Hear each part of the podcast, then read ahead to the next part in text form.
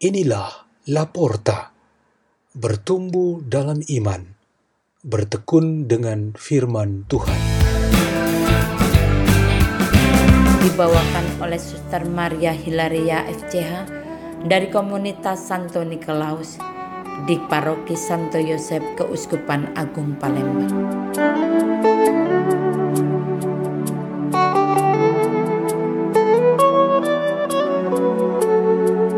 Bacaan dan renungan Sabda Tuhan pada hari Kamis pada Pekan Suci 1 April 2021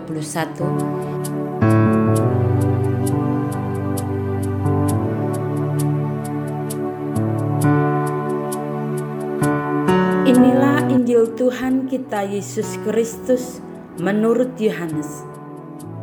Sebelum hari raya Paskah mulai, Yesus sudah tahu bahwa saatnya sudah tiba untuk beralih dari dunia ini kepada Bapa. Sebagaimana ia senantiasa mengasihi murid-muridnya, demikianlah sekarang ia mengasihi mereka sampai saat terakhir. Ketika mereka sedang makan bersama, iblis membisikkan dalam hati Yudas Iskariot, anak Simon, rencana untuk mengkhianati Yesus.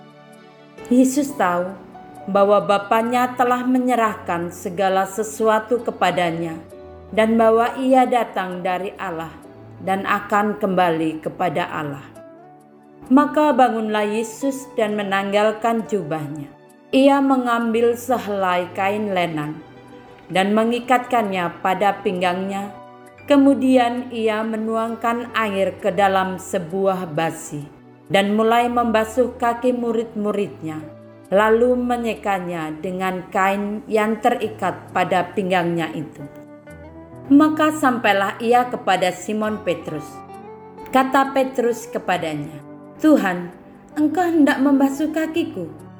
Jawab Yesus kepadanya, "Apa yang ku perbuat engkau tidak tahu sekarang, tetapi engkau akan memahaminya kelak." Kata Petrus kepadanya, Selama-lamanya engkau tidak akan membasuh kakiku. Jawab Yesus, jika aku tidak membasuh engkau, engkau tidak akan mendapat bagian bersama aku. Kata Simon Petrus kepadanya, Tuhan, jangan hanya kakiku saja, tetapi juga tangan dan kepalaku. Kata Yesus kepadanya, Barang siapa sudah mandi, cukuplah ia membasuh kakinya karena ia sudah bersih seluruhnya.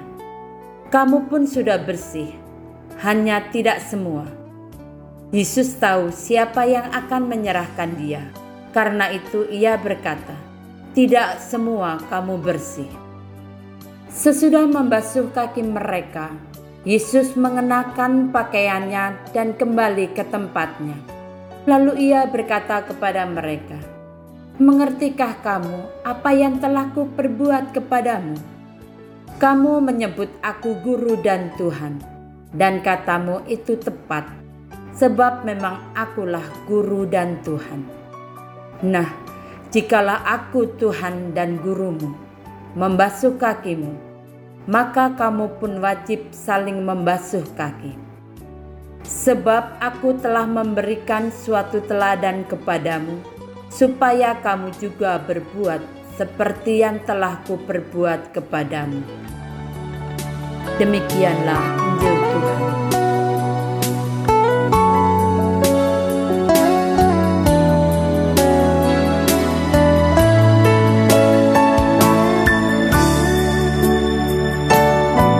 Renungan pada hari ini bertema Kamis Putih yang bermakna ada seorang anak bernama Anthony berusia 10 tahun yang belum lama ia menerima komuni pertama.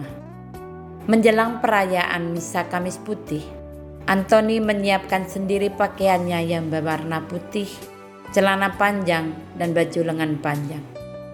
Ia berkata kepada orang tuanya, Aku ingin berpesta karena Yesus Kristus sendiri yang menjadi Tuhan pesta. Anthony dan kita semua di dalam gereja merasakan sukacita pesta ini. Di dalam perayaan ini ada seremoni Yesus membasuh kaki para rasulnya. Tindakan Yesus ini mengajarkan kita untuk saling melayani dengan rendah hati. Ini merupakan suatu sukacita besar. Sukacita dan kejayaan cinta kasih yang terjadi dalam saling melayani di antara kita. Maka Yesus bersabda bahwa kita harus saling mengasihi seperti Ia sendiri telah mengasihi kita. Ia mengajarkan kita hukum terbesarnya, ialah mencintai sesama kita.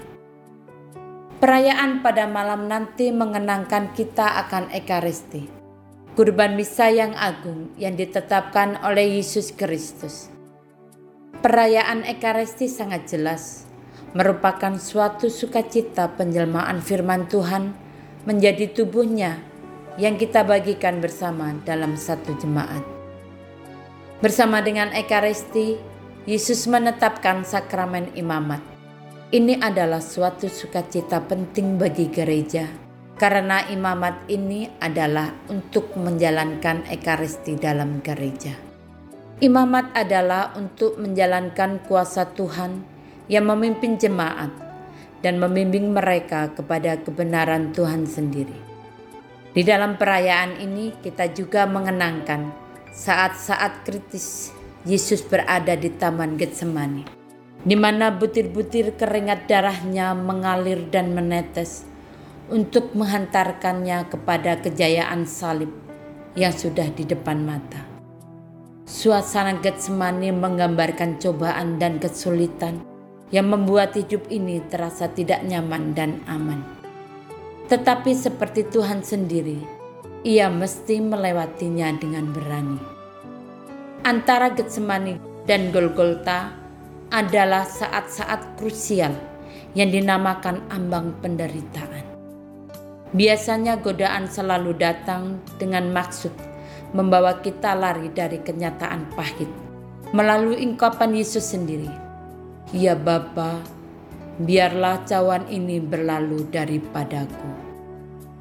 Namun kita mesti mengikuti guru kita, Yesus Kristus, untuk dapat mengalahkan godaan itu dan menyanggupi meminum cawam penderitaan. Ini adalah sebuah sukacita. Di pagi hari ini, uskup di keuskupannya bersama para imamnya akan merayakan misa krisma. Di dalam perayaan ini, uskup memberkati minyak-minyak suci, yaitu untuk minyak krisma, untuk katakumen, dan untuk orang sakit. Ketiga minyak ini merupakan perlengkapan dan kuasa imamat yang menjalankan pelayanan sakramen kepada umat Allah. Marilah kita berdoa. Dalam nama Bapa dan Putera dan Roh Kudus. Amin. Tuhan Yesus, kuatkanlah iman kami untuk tetap percaya dan setia pada Ekaristi sebagai sarana keselamatan kami. Bapa kami yang ada di surga, dimuliakanlah namamu, datanglah kerajaanmu, jadilah kehendakmu di atas bumi seperti di dalam surga. Berilah kami rejeki pada hari ini, dan ampunilah kesalahan kami, seperti kami pun mengampuni yang bersalah kepada kami. Dan janganlah masukkan kami ke dalam pencobaan, tetapi bebaskanlah kami dari yang jahat. Amin. Dalam nama Bapa dan Putera dan Roh Kudus. Amin. La porta, la porta, la porta.